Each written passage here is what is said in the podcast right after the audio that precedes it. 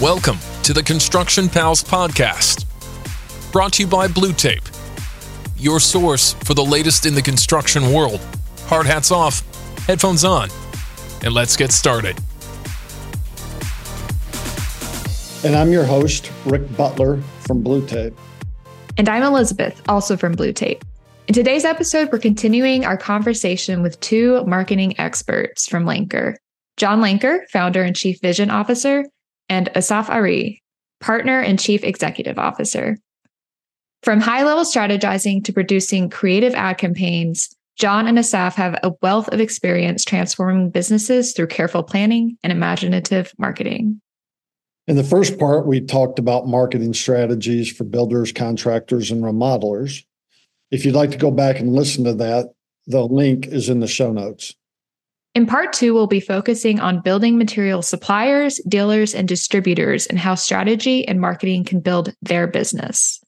Hello, John and Assaf. Hello. Thanks for having us back. Glad to have you. So, uh, first part, we kind of focus a little bit more on contractors and some big picture stuff. But in this one, we kind of wanted to focus on suppliers, um, that sector of the industry.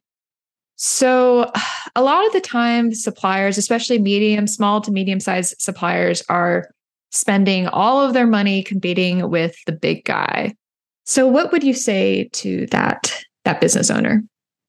When you are a distributor or uh, a material supplier, um, you know, with whatever variety, and you're competing with the big players, you know, the first thing is don't you know you can't compete with them on the same level that they're competing with each other. And so don't try. Don't try to do the mass, you know, marketing, um, impersonal, arm's length uh, approach that they take. You're going to have to build your business on relationships. And it's not just about getting to know people and, and shaking a bunch of hands, although that helps. It's about having a process and a, a kind of a roadmap to follow that takes into consideration the actual needs of your target market. What are their pain points? What are the things that they're facing in their story? Right. That, you know, I'll, I'll remind us from the last episode that your brand story isn't the story about your company. It's a story about your clients, the journey they're on.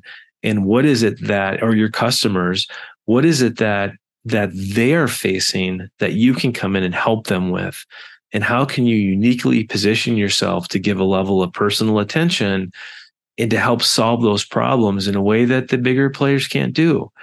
So thinking through that market opportunity we call this market opportunity analysis. Looking at the players in your geographical area the market you serve understanding what their strengths and weaknesses are and trying to identify what are the opportunities to solve business problems for our target audience that currently isn't being solved by those bigger players. And by paying attention to that and being nimble because you're so small, right? You can make decisions, whereas the corporate bureaucracy uh, prevents people uh, in middle management of any of these other competitors from actually doing anything uh, that's that's very unique. So that's that's the first step is to understand what is the market opportunity, what is the unserved need in the marketplace, that if I can just zero in on it with my business and offer a solution that's unique and customized that nobody else is currently meeting, how can I then sort of operationalize and, and create a game plan, a business plan to go after that market opportunity? So, if that makes sense, um, there are ways of being a smaller player and having unique leverage that you can use against the giants in order to uh, do really well for yourself in the marketplace and grow your business. Assaf, uh, let me let me kick this over to you. Uh, let's talk about. Uh, I've got the chucks on the truck surrounding me in my let's say county, my geographical circle, but they could go across the county line to the big box retail supplier. I need that loyalty to stay within my boundaries and attract more of them and not go across that county line to the big retailers. Stay here with me local. Uh, let's get specific on that. You there's a few things. I, I have something that's hyper, actually hyper tactical. Um, chucks in the trucks like to be fed, and bringing events to bring him bring him to uh, and, and I'm and I'm Jewish, but I'll say it because it's very popular a pig roast type events. They love coming to those, and somehow they always hear it from from word of mouth. And one trade tells the other, and they show up. So you want to. That was just a hyper, very specific um, example. But events like this that a big big box typically don't do, bring them in, get them to know you, get them to see your your yard, get them to see your materials. Um, and then gives you that gives you an, an, opportunity to chat with them and build a relationship with them right? So that's kind of again it's a it's a hyper specific but it's very popular because you know the shop i was involved in it is a shop that was out there. It was not here in the metro. It was 45 minutes away from the metro. And you could tell certain certain people have preferences right? So you you you want to get them into your shop to get to know you and you do events like this. So they come in they have a nice meal they have some drinks some chips and they get to chat with you and see and and instantly there's certain there's an opportunity for you to get them as a client right? Um, that's kind of again it's hyper specific and the second part is it's kind of an extension of what john said earlier. It's um the big box they're they, they you cannot outspend them. You cannot outspend the marketing. You cannot out you cannot beat them on their terms. It just you, you're gonna go bankrupt trying to do so, right? So you gotta offer something else.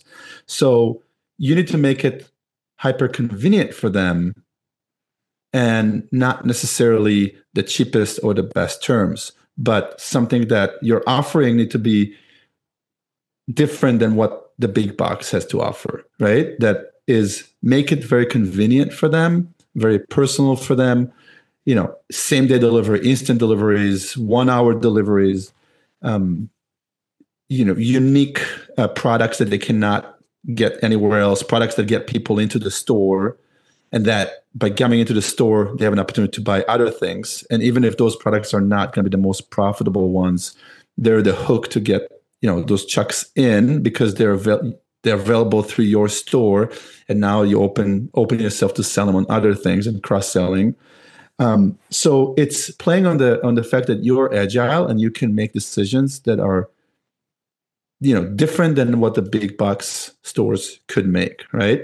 And you position yourself as a contractor specialist and the big box is a is a homeowner specialist. You make that you, you differentiate yourself as we're here to serve contractors and alleviate the biggest pain points for them because as a person that you know was a contractor full time, price is not the only thing. Price is not the only thing. Getting certain materials, getting them quick, um, someone to answer the phone, someone that knows who I am, a text message that I can send someone about a product that I'm looking for. You know, you can't text Home Depot, right? But I can text you know, I, I, can probably pull up, even though I haven't done it in years, I can pull up some of the people on my phone that uh, that used to do it, and I'll say, "Hey, I really need this or that. Do you have it, or can you get it for me?" Right. So that's how you gonna attract those chucks in. So through service and through meals, that's how you got to get them in the door.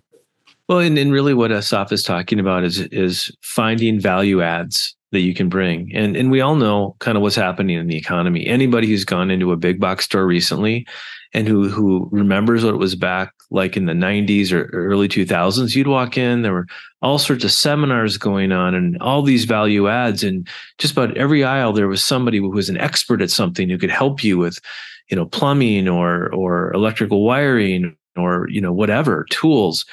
And and that's all gone away because the big box is playing with margins, lower prices, lower prices. And in order to get lower prices, now you walk into one of these places, oftentimes it's, you know, there's one person servicing multiple areas. It's almost impossible to get help.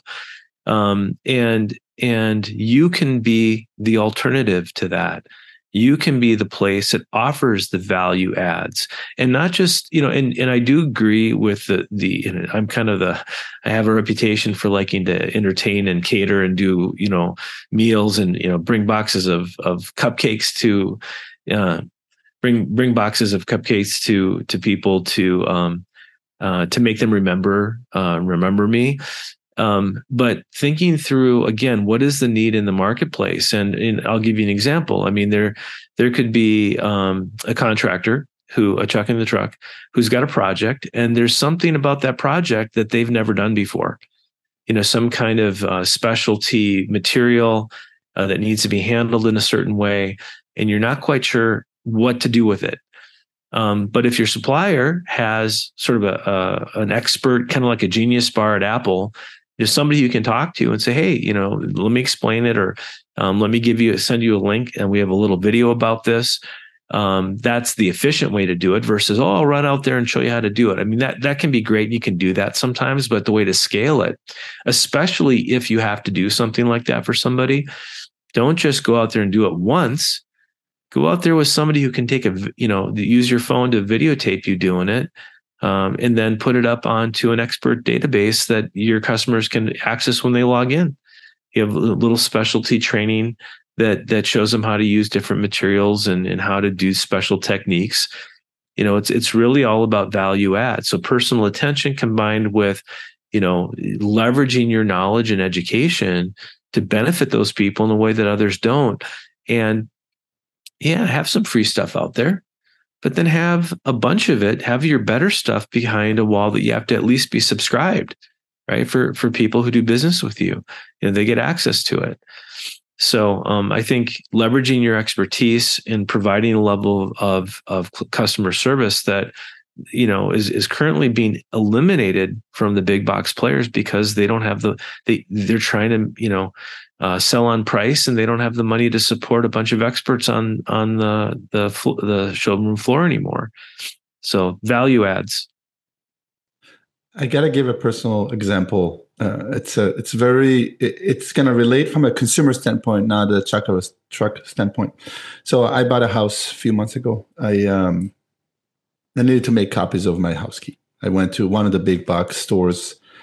I, I interact with the machine doesn't work, doesn't make me a copy. I go interact with a human, said, and, and after 10 minutes, go from one machine to another machine. Yeah, we can't help you with that.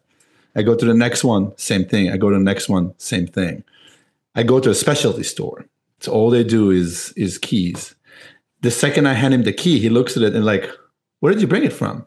Said, from my house. He said, no, what the lock? Where is it from?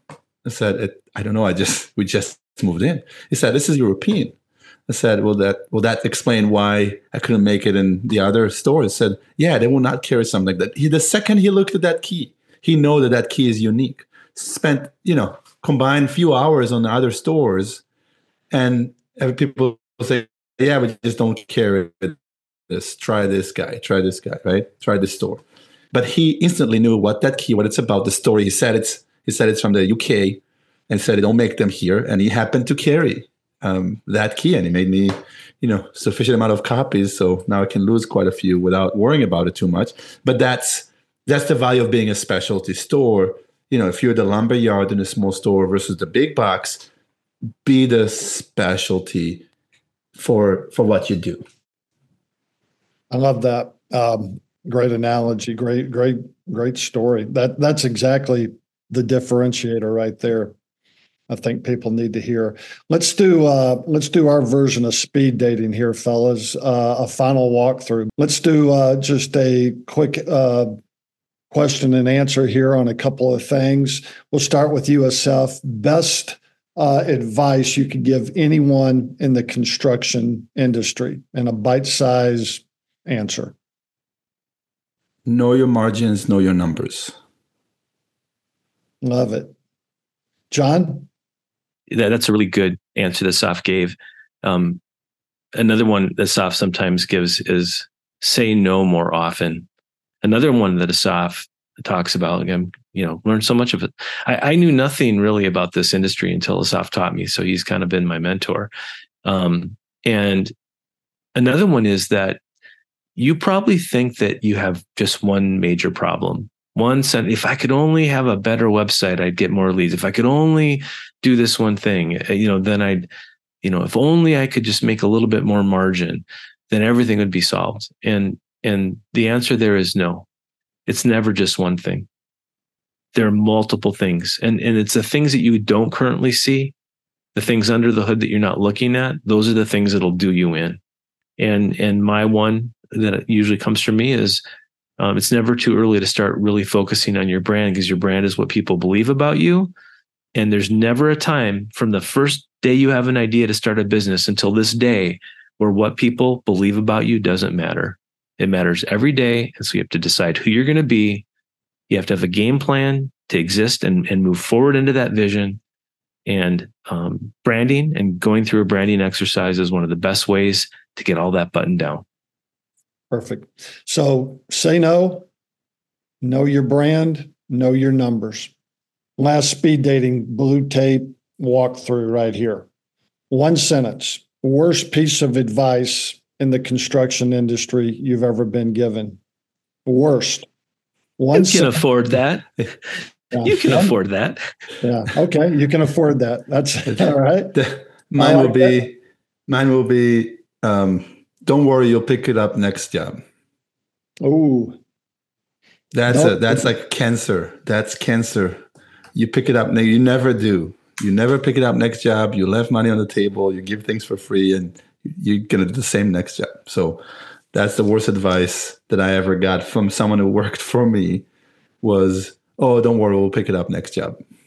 Great. Th- those two things right there wrap it up right there, fellas. Well, fellas, uh, thanks again, John and Assaf, uh, you know, for joining our podcast. Uh, I hope uh, this motivated our listeners to take a closer look, uh, you know, at their marketing plans and improve them, you know, prove their plans for 2024. Uh, could one of you guys let the folks know how the best way to get in touch with you? I know this will be in the show notes, but would love to just real quick, how do they get in touch with you? Where can they find out more?